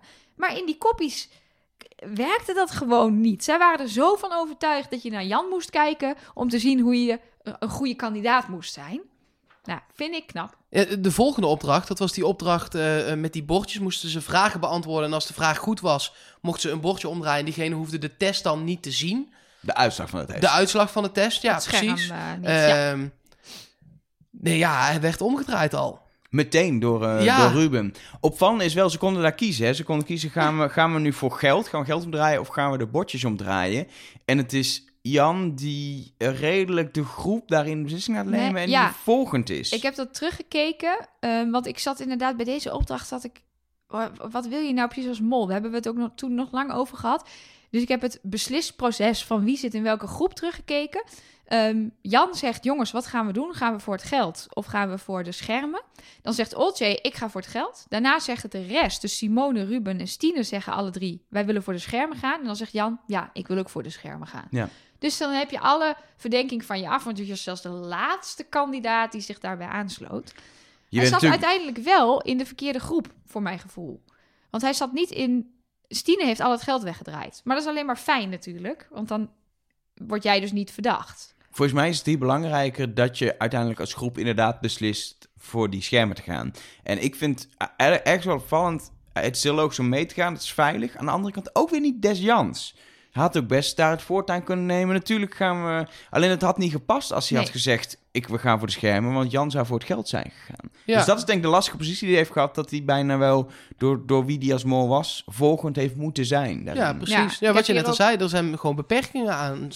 Ik heb hier ook opgeschreven, ging vanzelf, vraagteken. Dus ik denk, ja, volgens mij heeft Jan hier inderdaad een beetje achterover geleund... en heeft het zich zo ontwikkeld dat hij, ehm, ja, dat hij mee kon gaan met de groep... en daardoor eh, niet voor geld ging. Door Zat de vraag al op te werpen kun je ook al wel sturen natuurlijk. Ja. Hè? Want eh, het is ook wel psychologisch zo dat de tweede dat je noemt... zit dichter bij het antwoord. Dus daar eh, willen mensen dan misschien toch eerder voor gaan. En hier zat ook weer een hele flauwe hint in, vond ik. De antwoorden Ja. van Jan op de vragen die hem gesteld waren... waren de nummers 1 en 8. En samen vormt dat 18, 18e seizoen. Dus het was wel, we hadden wel gelijk dat er iets was met 18. Want het komt nog een paar keer terug in die eh, verborgen hints. Maar het stom is dus, bij elke kandidaat zat er iets in wat naar 18 leidt. Dus dat is altijd het, het vervelende van die eh, verborgen hints. Aflevering eh 7 begon met, eh, met, de op, eh, met de opdracht met de control room. Met, eh, met onder andere het indraaien van de lampen om een, een mooi geldbedrag, volgens mij 500 euro eh, Ja. binnen te Ja, halen. wij zeiden toen al... De mol heeft daar lampen weggegooid. Ja, alleen nee, ik jongens, dacht, ik wil heel even credits hier. Jullie hadden dat niet door. En ik zei Ja. toen, jongens, wist- hebben jullie wel gezien Nee, dat, er, dat er ergens halverwege lampen verdwenen waren? en ik dacht nog dat Simone dat had ja, gedaan. want Simone, Ruben en Jan waren alle drie in die kamer geweest. Dus ja, Maar hij heeft het gewoon in beeld gedaan. Hij vroeg even kort aan Olcay... Hoeveel tijd heb ik nog? Dan ging- keek zij op zijn tijdklok. En hij flikkert zo drie lampen achter het gordijn. Ja, en wat hij hier ook heel slim heeft gedaan, hij moest steeds in het begin samen met Simone weg om te klokken. En toen heeft hij ergens heeft hij ervoor gezorgd, eh, heeft hij gewacht met eh, klokken. Dus zeg maar Simone en, ze, en hij kwamen allebei aanlopen bij hun klok. En ze hadden nog 15 seconden. Simone heeft hem aangetikt en is weer teruggerend. Hij heeft even die 15 seconden afgewacht. Zodat er vanaf dat moment 15 seconden tussen hun zat. Zodat hij steeds 15 seconden alleen in een ruimte kon zijn. En hij dus kon gaan mollen. Want anders was hij de hele tijd samen met een andere kandidaat. Ja, Ja. dat vind ik slim. Hij heeft daar wel een bijdrage gehad in die opdracht aan andere opdrachten. Onder andere de verlengsnoer, die uiteindelijk wel gelukt is. En ook, eh, ook dat met die knop die moest worden ingedrukt in die groepsfoto. Het punt was, als fanatiek kandidaat moest hij wel. En de opdracht, dat waren opdrachten voor 250 euro. De Ja. opdracht die hij heeft laten mislukken, was degene Ja, met het meeste geld. Die met, 500. die, met die knoppen. Je kunt Simone niet zeggen, komt ik druk niet op die knop. Die, die Nee. duwt jou die kamer in. Die duwt Ruben die kamer in. En die zegt, hou even die knop ingedrukt. Dan kun je niet zeggen, nee, dat doe ik niet. Nee. Doei. Ik heb Nee. een polsblessure. Ja. Nee, maar hij heeft, hij heeft inderdaad hij heeft daar wel geld opgehaald in een groepproces. Maar niet onnodig, want hij kon niet anders dan Nee, het precies. ophalen. En hij gaf aan, dat was ook slim, dat hij heeft meegeholpen aan Oltje in de control room zetten. Omdat hij wist dat Oltje hem blind vertrouwt. En dus niet op het scherm hem in de gaten gaat houden. Dat is ook slim. Heel slim. Opdracht 2 was, eh, was de opdracht eh, waar de brug moest worden geschilderd. Waar ik uiteindelijk ook dacht, nou, dat is niet echt gemold, want ja, die is allemaal gelukt en zo. Blijkt uiteindelijk toch dat inderdaad die toch wel heeft gemold door gewoon heel lang gezellig met Olcay op pad te gaan. Om een tafeltje te regelen, om wat gezelligs te regelen, een muzikantje te regelen, een heleboel te doen. Wat, ik achteraf nog jammer vind, zij kregen geld om uit te geven om spullen te kopen, dat dat dan niet geld uit de pot was. Ja, dat zou wel eens helemaal Ja. mooi Dat had, ik, dat had ik ja, cool je gevonden. kan investeren en dan moet je zelf bepalen of dat het waard is. of Ja. zo. ja. Ja. Nee, het mooie was ook wel eigenlijk dat dus de, de titel van deze opdracht, Praten als Brugman, toch wel echt op Jan verwees. Hij is de enige die blijkbaar ook niet heeft geschilderd. Hij heeft alleen maar met een kwast Oltje bespetterd, maar hij heeft nooit een kwast op de brug gezet. Ja, ja. Dus, eh, maar het, is, eh, het leek alsof hij wel heel goed aan het werven was. Of, maar achteraf bedacht ik me, Stine zei ook dat er gewoon allemaal mensen langs liepen en vanzelf mee gingen helpen. Dus Ja. misschien die enorme mensenmassa's die wij daar zagen schilderen, zijn helemaal niet door Jan en Oltje geregeld. Maar gewoon doordat mensen er langs lopen en vragen: wat zijn jullie hier aan het doen? Precies. En die mensen zeggen: hier een kwast, hup, ga schilderen. Ja. En toen was daar de treinopdracht. Ik, eh, dan wil ik ook nu credits. Ja. Ik heb daar precies benoemd wat er is gebeurd. Ja. Absoluut. Letterlijk. Een, een, een stapel dozen maken en zo alles achter die truien uit eh, wippen. En Ja. jij hebt de verborgen hint hier ontdekt. Dat Semi in Nee, dat, Georgische... eh, die niet- credits gaan naar eh Anne Swinkels. Oh, Het was Twitter binnenkomertje. met die, dat, dat het Georgische schrift eigenlijk Jan is. Ja. Ah, oké. Kijk, nou, Anne Swinkels, top. Ja, dat was weer een verborgen hint. Semi is dan een anagram van It's Me. En de Georgische letters spelden zelfs nog een, een soort molteken uit de Ja. muziek. En dan Jan. Dus, eh, maar inderdaad, hij heeft gewoon alles uit de trein geflikkerd wat hij van Olcay in handen kreeg. Omdat Olcay hem weer... Daarom, hij had Olcay nodig. Zonder Olcay was Jan niet zo'n goede mol geweest. Dat klopt, dat klopt. Maar eh, ja, hij kreeg gewoon die rode pakketjes in handen gedrukt. En hij flikkerde ze gewoon eh, achteruit de trein af. Maar dit is echt, deze opdracht is gewoon eentje voor in het boekje van hoe een mol kan mollen en hoe die het ook gewoon obvious kan doen en er gewoon mee wegkomt. En dat je het hier niet doet. Want hier wist ik het eigenlijk wel zeker. Toen hij die berg had gemaakt, toen wist ik eigenlijk wel zeker dat hij degene was die die pakketjes kwijt had gemaakt. Omdat de rest allemaal op elkaar aan het letten was verder. Maar het punt dit kan ook pas wat dat betreft in, in aflevering 7. Ja, want zeker. dan zit iedereen al in zijn tunnel qua kandidaten en ook qua kijkers. Weet je, als dit de opdracht in aflevering 2 was geweest, dan had je gezegd... Nou, Jan, die eh, is lekker aan het mollen geweest. Maar daar. het is toch raar dat je de coupé van eh, Simone en de coupé van Olcay minutieus controleert. Ze hebben elk pakket omgedraaid. Ze zeggen tegen elkaar, nou, we hebben alles gecontroleerd. En ze hebben die hele coupé van Jan, zijn ze nooit meer ingekomen, omdat daar een muur van pakketten lag. Hoe is het echt vertrouwen dan echt zo groot Ja, geweest? blijkbaar. En dat is dan echt goed gespeeld. Ja, Heel goed gespeeld. bizar, bizar. En dan aflevering 8, die begon eh, met de opdracht eh, geluidsmix, weet je wel, met het, met het zingen met die koortjes. Dat ze Ja. moesten kijken wie hetzelfde zongen. Nou, Ja. die ging gewoon goed. Ja, daar heeft hij ook niet heel veel kunnen doen. Want de rest had het door. De rest hoorde wat bij elkaar hoorde Ja. en wat niet. Ja, Nou- en als er dan allemaal mensen... Die, ze hebben wel die groepen verdeeld. En je hebt dan als mol de kans als die bij elkaar komen... en je, bent, je verschilt van mening... dan ga je natuurlijk het foute doen. Maar ja, het heeft hij nog wel een keer geprobeerd... maar Ruben had het goed en de rest was het helemaal mee eens. Dus die zaten allemaal op één lijn. Hij probeerde vooral nog, want hij had zelf ook op een gegeven moment gewoon de goede dingen al toen die, eh, toen die samen met, eh met Olcay liep. Had hij de goede duo's al, maar hij ging toen die, die, die nummer 5, die over was als enige, nog in de hele groep de suggestie brengen. Moeten we die niet dan matchen dat het een trio wordt, zeg maar? Dat hij niet alleen overblijft. Dat was hij die dat initieerde, alleen niemand ging helaas eh, mee daarin. Nee, en toen dacht hij ook maar... Nou, als iedereen dan dit vindt en denkt... dan ga ik er maar heel hard bovenuit roepen wat goed is. En dan lijkt ik weer de fanatieke kandidaat. Daarna kwam de karaoke. Ja, dit noemde trouwens eh, Rick, de regisseur, het hoogtepunt van dit seizoen. Nou, dus het was blijkbaar voor de productie zo hilarisch of zo. Want ik vond dit absoluut niet het hoogtepunt van Nee. het seizoen. Nee, totaal geen spanning, niks. Nee, maar ik denk, ik kan me voorstellen dat het hilarisch is om ergens in een Georgisch weiland te staan, een, een sproeier op de auto's te zetten, de kandidaten daarin op te sluiten en ze dan vervolgens in een kruis te laten grijpen als Michael Jackson. Maar nou ja, voor ons als kijkers was het niet zo'n hoogtepunt. Nee, zeker waar- omdat hij best wel onnodig, ook hier, tweede, dit is maar de tweede keer, maar toch twee keer onnodig geld binnengehaald. Ja, maar is dat zo? Het rare is, ik heb nog eens een keer mijn hele tekeningen en alles en zo erbij gepakt. We weten niet 100% zeker hoeveel Jan er nou goed had. Nee, maar, Maar- Oltje had er een hoop goed en dan heb je ook te goed uitgebeeld. Ja, precies. Ja, als Otje het dan allemaal kon raden, dan eh, ja. En hij heeft volgens mij ehm, ehm, toen ook de Michael Jackson thriller was de bonus track van Oltje, Ja. die dus het meeste geld binnenbracht. Die heeft hij ook goed geraden. Ja, ik snapte hier ook niet zo goed meer nu met het terugkijken. Wat was Jan hier aan het doen? Ja. Is hij vergeten dat hij de mol was? Dit Of- was misschien wel een opdracht waar hij zichzelf even heeft verloren. Gewoon in de, In de het- plezier. in- het was echt een leuke opdracht, denk ik, om te doen ook. Dat hij gewoon vol is voor is gegaan. En dacht, ik moet ook wel vol voor gaan als kandidaat. En daar gewoon een beetje vergeten. Oh shit, Ja, maar- dan moet ik die bonus track niet raden. Oh, welke was het ook alweer, weet ik veel. Weet je, dat zou natuurlijk kunnen. Dat kan. Hij heeft zijn eigen bonus track niet uitgebeeld. Dat is dan wel weer... Dat heeft hij gewoon niet eens geprobeerd. Tenminste, niet wat wij hebben gezien. nee, dus... nee, die is niet geraden. En hij wist ook dat hij in de opdracht daarna gewoon eh, kon, kon, kon springen uit een boot. En daarmee min geld weer eh, in de in de Ja, pot maar dat zou niet het ding moeten zijn. Nee, is ook zo. En ik wil hier even bij opmerken dat bij deze opdracht 2200 euro verdiend had kunnen worden. En er is 700 euro verdiend. Nee, natuurlijk. Dat is, dat is Maar- Eigenlijk een schijntje. Maar het Maar- had minder Ja. kunnen zijn. Ondanks Jan, want het was Simone die nul dingen goed eh, had geraden uiteindelijk in Ja. de opdracht. En Klopt. juist ook daardoor, eh, op een of andere manier kun je, moet je dat door kunnen krijgen van productie. Want er ligt gewoon een portofoon naast je. Die kun je even op een ander kanaal zetten als niemand kijkt in een regenachtige auto. Hij had gewoon een telefoon ook in zijn hand. Ja, Had ook en- gewoon gebeld ja precies. En dan kunnen ze gewoon tegen hem zeggen... hey, Simone heeft er nul goed, dus eh, doe, Doe maar even ding. chill. Doe Ja. even rustig.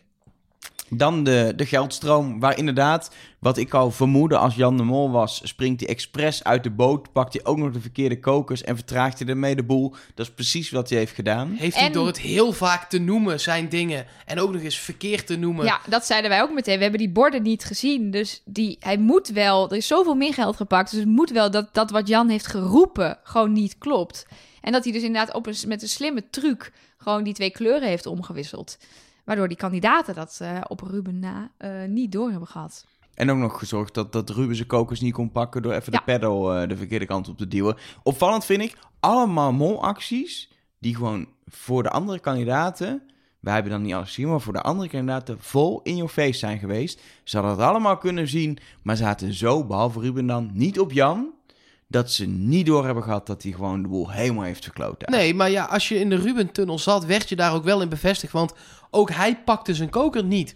Dankzij Dan- Jan. Ja, maar ja, die komma, als je in die tunnel zit, dan...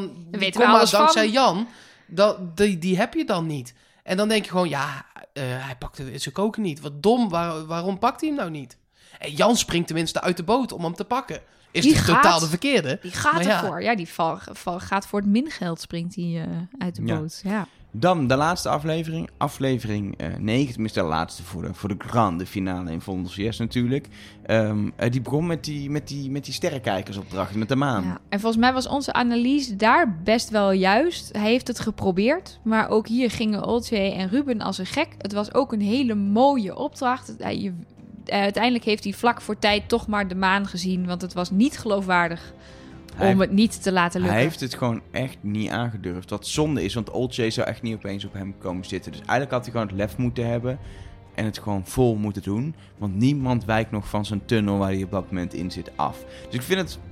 Ik, het Voor de thuiskijker. Ja, maar dan nog. Het is super logisch dat hij, dat hij die keuze heeft gemaakt. En uiteindelijk inderdaad mee is gegaan. Want, want Otto en Ruben hadden hem ook. En vrij snel. Aan de andere kant, het had niet gehoeven. Het had gewoon echt niet gehoeven. Nee, En het was wel 1000 euro. Wat hij nog wel heeft geprobeerd, en dat vond ik nog wel klasse, is zichzelf meteen in een hokje met als je zo een beetje terugkijkt, toch echt wel de moeilijkste telescoop. De, de gekste. Er was niet een groen en een rood knopje, zoals bij die andere twee. Het was echt een schijf en een ding.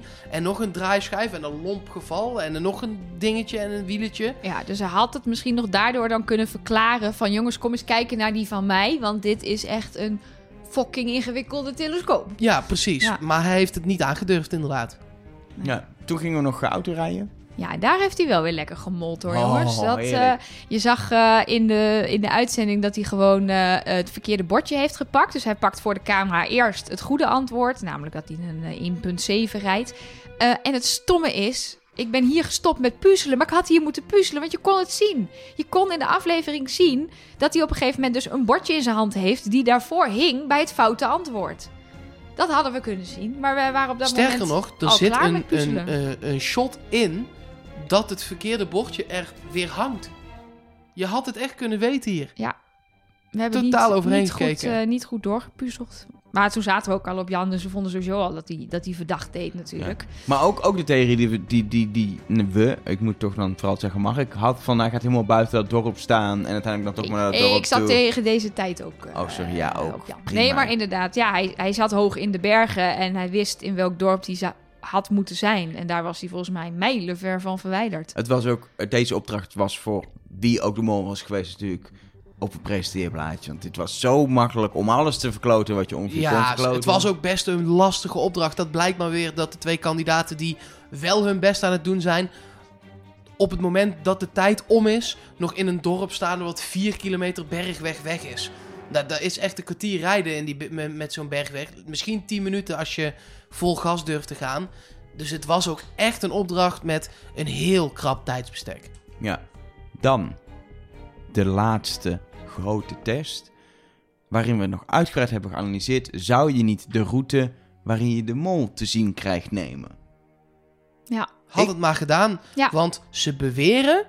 We hebben daar niks van gezien, maar ze beweren dat als je niet Jan was geweest. Jan kwam binnen, daar stond een spiegel. Die heeft in de spiegel gekeken. Dus hij heeft de mol ook gezien. Eh, ze beweren dat als een van de andere twee kandidaten die route had gelopen. dat ze Jan hadden zien zitten. Jan, was voor Olcay ja. geen overbodige luxe geweest? Nee, Jan zat in die kamer, zei eh, de regisseur Rick, komt hij weer. Eh, ook in die, Oh, eh, zij in heeft chat. gezegd. Ja, hij heeft het want ik zag het op Twitter voorbij Oh, ja. komen dat iemand dat zei. En Nee, ja, nee, hij heeft het echt gezegd. Jan zat in die kamer. ja, dan moeten we dan maar aannemen. Meer kunnen we niet doen. Ja. Ik weet niet. Dus ik Ja. denk dat ze er eigenlijk op hebben gegokt dat, eh dat Ja, geen maar- van de kandidaten dat En heeft het gedaan. maakt niet uit, want Nee. als het Ruben was geweest, was het bevestiging voor wat hij al wist. En Oltje had het niet opeens daardoor gewonnen. Want Nee, maar het was voor de televisieuitzending wel onhandig geweest. Want je weet al afleveringen lang dat Olcay op Ruben zit. Als zij dan die laatste test ineens volle bak toch op Jan gaat. En dat moet je uitzenden. Je kunt niet in de laatste uitzending niet laten zien wie op wie zit. Nee, dat is waar. Dan had zij ineens een switch gemaakt en dan had je het geweten. Dus uiteindelijk was het best je- wel risicovol. Denk je dat de makers gebruik maken van eh, zeg maar de psychologische technieken die je toe kan passen in de uitleg van Art beneden aan de trap om ervoor Zeker. te zorgen dat ze niet die derde route kiezen? Ja, maar... ehm, en dit is een vinger in brandend vuur. Ik geloof niet dat Jan daar zat. Ik, Hmm. ik geloof dat hij dat nu zegt. Ik geloof niet dat dat zo is. Ik geloof wel dat hij daar zat met een doek of een ding Ah, ja, of een eh, muur erachter. Of ik geloof niet dat ze hem daar... Nee, maar weet je wat je ook zag? Oh, dat is het denk ik. Wat je namelijk zag, Jan zag je naar die kamer rennen. In het, eh, vlak voordat hij zei, ik ben de mol. Op het podium zag je hoe hij dus inderdaad helemaal niet die route heeft gelopen voor het geld. Maar de route Ook. nou, ook. Maar hij kwam aan zonder envelop. Was ons ook niet opgevallen. Hij kwam zonder envelop aan bij de test uiteindelijk. En Ruben met. Maar goed. Ehm, je ziet hem daar over een galerij rennen met allemaal poortjes van die, van die eh, openingen naar, naar rechts. En in één van die kamers hij stopt met rennen en hij springt naar binnen en daar hangt een spiegel. Misschien had hij gewoon in een van die kamertjes gezeten en waren die kandidaten er keihard langs gerend. Dus was het niet zozeer dat het bordje ook naar die kamer verwees, maar dat je dan in één, je had het kunnen zien als je naar rechts had gekeken, maar je bent aan het rennen, want je hebt gezien hoe ze gingen rennen om die bordjes te volgen, dat het dat was. Dus hij zat er wel, maar je komt niet daadwerkelijk in die kamer. Je komt Nog er alleen langs. Nog steeds een risico natuurlijk. We zullen het nooit weten wat het werkelijke verhaal Nee. hier is. Ik snap, eh, ik snap jouw punt ook dat, dat je... Ja, ga het risico nemen. Ik weet het Waarom niet. zou je op het laatste moment nog zo'n risico nemen? Het is, nu, het is nu goed afgelopen. Nu kun je zeggen, ja, hij zat daar gewoon in zijn joggingbroek. Ja, ja dat kun je nu makkelijk zeggen. True, true.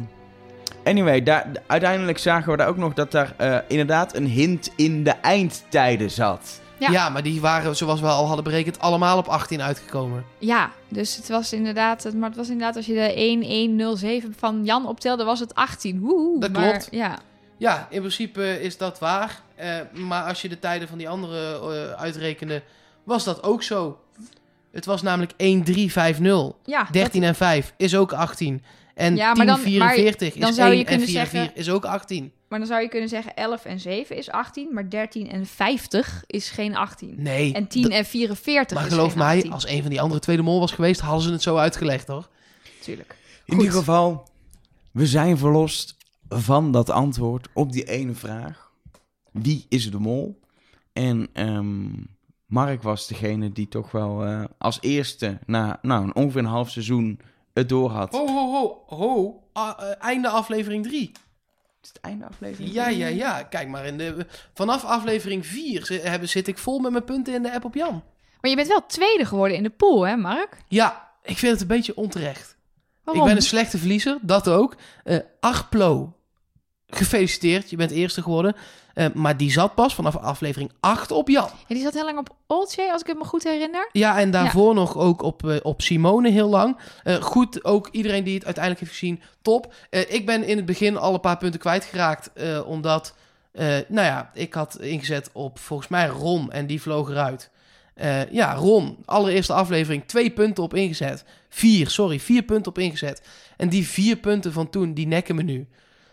Zo werkt het eh, maar ik zat al vanaf aflevering Mark. 4. Toch, Kijk, toch, vanaf toch weer aflevering Ron vier, Boshart. Ja, Alles ingezet op jou. we kunnen het zien, het is waar, Ja. het klopt. Dus ik vind eigenlijk dat trots ik eerst had moeten zijn. Ja, ik vind in ieder geval dat het heel goed heb gedaan. Ik wil ook zeggen dat als je ooit advies krijgt over wie de mol is van mijzelf, dat je zeker weet dat dat niet de mol is. is ook handig. Heb je ook wat aan. Ja, jij Dus- bent onze Chris Seger, dat Ik- is ook nou, gezellig. Bedankt, bedankt. En jij, eh, jij, wat- jij bent gewoon van een theorie waar we niks aan hadden. Nou, Dat is niet helemaal Dat is niet waar. helemaal het schaakbord bleek wel een theorie te zijn ook. ja, want... niet eh, in de vorm waar Nelke dan mee kwam, maar wel Nee, ook maar leuk. dat inderdaad die dame en die, en die eh, eh, heer omgedraaid waren, dat, dat ging om het vakje D1. En D1 lag op de kaart Kiev en daar was de mol. Dus dat Ja. was zeker wel, eh, zeker wel een hint. Ehm, en er waren er nog wel meer die wij wel hebben genoemd. Maar ja, dat is dus inderdaad het, het, het, het vervelende van die hints. Je vindt ze, de hints naar Jan, maar je vindt even zoveel hints naar anderen, waardoor je daar gedurende de afleveringen niet zoveel aan hebt. Pas achteraf kan je zeggen, ja, dat had ik gezien. Maar ja, op dat moment overtuigt je dat natuurlijk niet in dat hij daadwerkelijk de mol is. En, en de regisseur vertelt dat ook in die chat van ze kunnen dat gewoon niet meer doen. Hij heeft ooit die Klaas hint bedacht. Daar heeft hij zijn excuses voor aangeboden Precies, dat zegt hij. Dat is de grootste fout van mijn carrière geweest. Dit kan niet meer. Dit is gewoon... Hij noemt zelfs ehm, eh, ons ook, maar social media. Hij zegt in die chat van ja... Ons als podcast. Ja, hij noemt ons een bedreiging. De grootste bedreiging voor het programma. Maar ook aan de andere kant de grootste schat van het programma. Dus aan de ene kant zijn mensen zoals wij, die hier dus helemaal mee aan de haal gaan. Hebben er ook voor gezorgd dat dit programma zo populair is Nou, geworden. Wat een Alleen- bedreiging ben ik voor dat programma. Ik zit er Ja. alweer naast. Nee, maar Wat stel een je, nou toch, stel je nou toch voor dat wij in aflevering 3 iets dat jij op Jan was gaan zitten vanwege zo'n soort hint. En wij hadden hier elke week zitten hameren. Eh, veel mensen luisteren, vertellen dat door, zetten dit op Twitter. Het wordt weer geretweet door grote accounts. En uiteindelijk, hij noemde dus letterlijk, dan wordt er weer een podcast over gemaakt. En dan ja, is het einde zoek. En dan zijn zij van het programma gewoon de weg kwijt. Dus ze hebben dit jaar bewust er minder verborgen Ik snap dat gestopt. heel goed. Ik Ja. snap dat. En ik, eh, laten we wel wezen, ik vind dit echt... eh, nou, ik vind dit het beste seizoen ooit. Ja? Ja, Ja. dat vind ik echt. Omdat er zoveel verrassing in zat. En dan hoeft er van mij... Kijk, ik vind die titelhints, die vond ik allemaal echt te flauw. Maar zo'n D1-hint en eh, eh, zo'n eh, eh, woordzoeker-hint... Dat vind ik, dat is precies goed genoeg. Tuurlijk kun je voor allemaal andere mensen ook hints erin stoppen. D- het maakt het niet minder leuk. En wij kunnen er toch mee aan de haal gaan. En er zat zoveel verrassing in dit seizoen. En toch ook zoveel risico. Ik, dat ik dit het beste seizoen ooit vind. Ik, het Ja. probleem wat ik ermee heb is, ik vond het op heel veel vlakken het beste seizoen. Maar qua opdrachten, en dat had ik ook het vorige seizoen al, het is, er er zijn te veel mooie opdrachten. Laten we telescopen op een maan gaan richten. Super mooie televisie, maar boring en saai. En zo hebben we er echt weer heel veel opdrachten gehad die gewoon... Het is niet- lekker kijken. Kijk, ik sta ook nog steeds achter mijn woorden dat ik vind dat het wat meer mag gaan schuren. Precies. Maar voor hoe Wie is de Mol in Nederland... schieten. Nee, ja, maar voor hoe Wie is de Mol in Nederland wordt gemaakt, dat is zo, vind ik dit het beste seizoen ooit. Ik vind het niet het beste seizoen Wie is de Mol ooit, want dat vind ik een Belgisch seizoen. Maar ik vind het qua het maken van Nederlandse Wie is de Mol, en dat is allemaal smaak ook natuurlijk, Yes, maar tuurlijk. eh, vind ik dit echt eh, eh, het beste seizoen. Heb je, Waarom heb- ik dit zo goed vond, is dat dit eigenlijk mij als, als, als vaste kijker, als iemand die dit al 18 jaar Precies. kijkt, weer elke week iets in zat waardoor ik dacht, wauw. Er was Vorig iets- jaar dacht ik echt, hm, misschien vind ik Wie is de Mol wel niet meer zo leuk.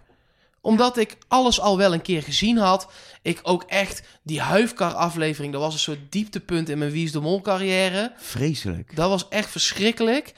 En dit seizoen dacht ik weer, nee, Wie is de Mol is echt nog steeds fucking awesome. En als ze dit kunnen doorzetten, do it. Heb jij, heb jij zomaar drie willekeurige woorden om dit seizoen dan samen te vatten? Nou, ik zat zelf te denken aan wauw. eh wauw.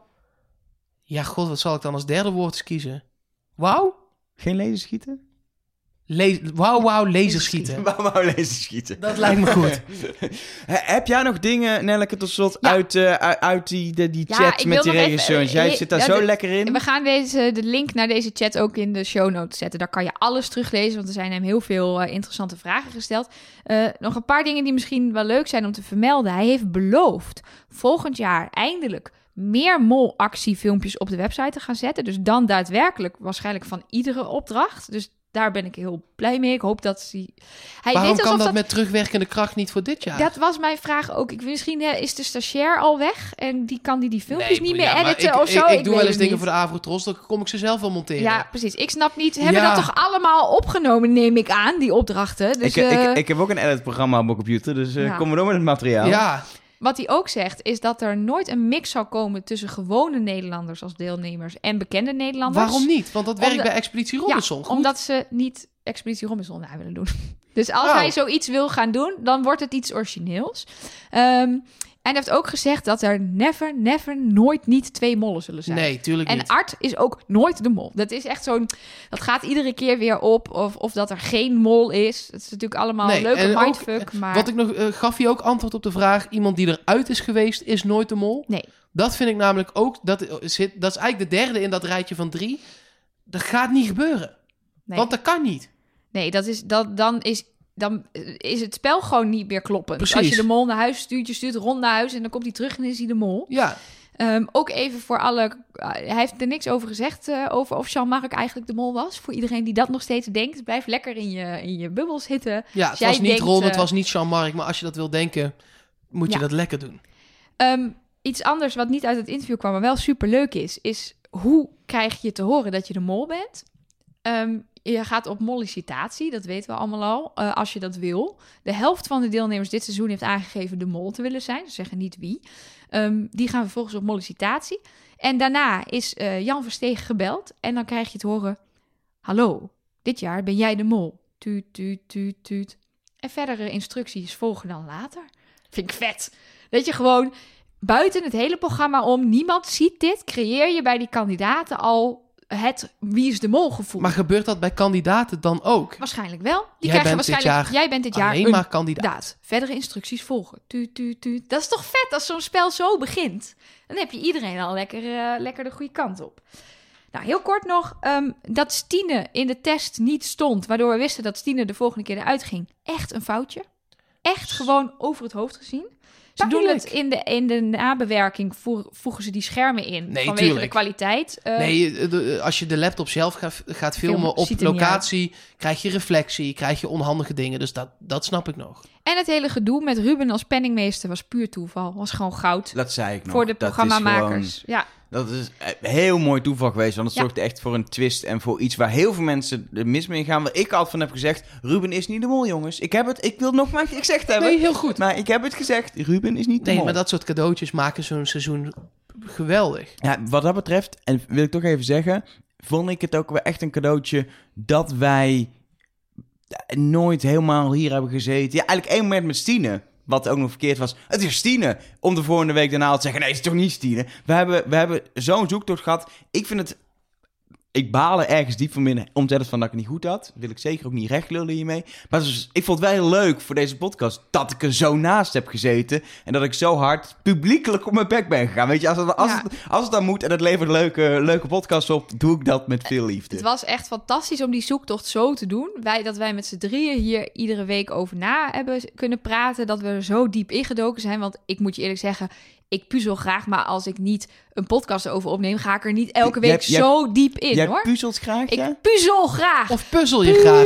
Puzzel. De kandidaat zei het ook. Oltje zei het. Jan zei het een keer. Het is helemaal prima. Ik ga dit achter me laten. Ik doe lekker wat ik wil.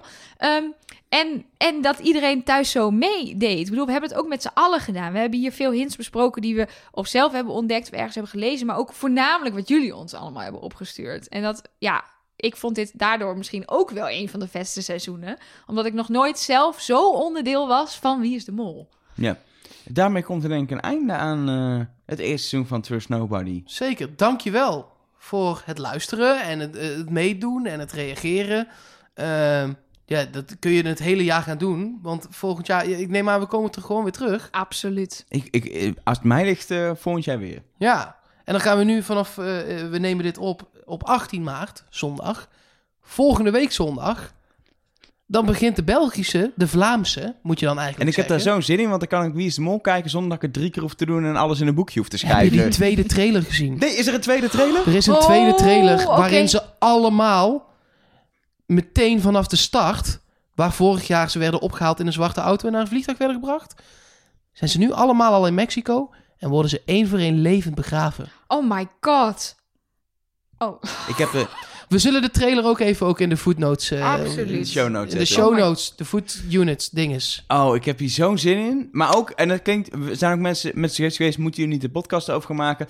Ik ben er echt, en dat klinkt heel raar, maar aan toe om gewoon relaxed op de bank te kijken. Normaal te kunnen napraten. Ook gewoon jou even een appje kunnen sturen met inhoud over de aflevering. Want wij hebben letterlijk eh, drie maanden lang niet over wie is de morgen gepraat met elkaar. Tot het moment dat we aan deze tafel zaten. Ja, Dus wij, eh, wij, volgens mij geldt voor ons allemaal dat we wel zin hebben om gewoon even de Belgische is mol te gaan anders. kijken. nou daar, voor zit- daar mij... is het ook niet zo mindfuck met, met hints per se eh, eh, naar buiten toe. Nee, en dat theorieën en, en eh, eh, dat soort dingen. Die zitten er wel in, maar dat is daar niet het belangrijkste onderdeel. En dan heb je niet heel veel om over na te praten, behalve fucking vette opdrachten.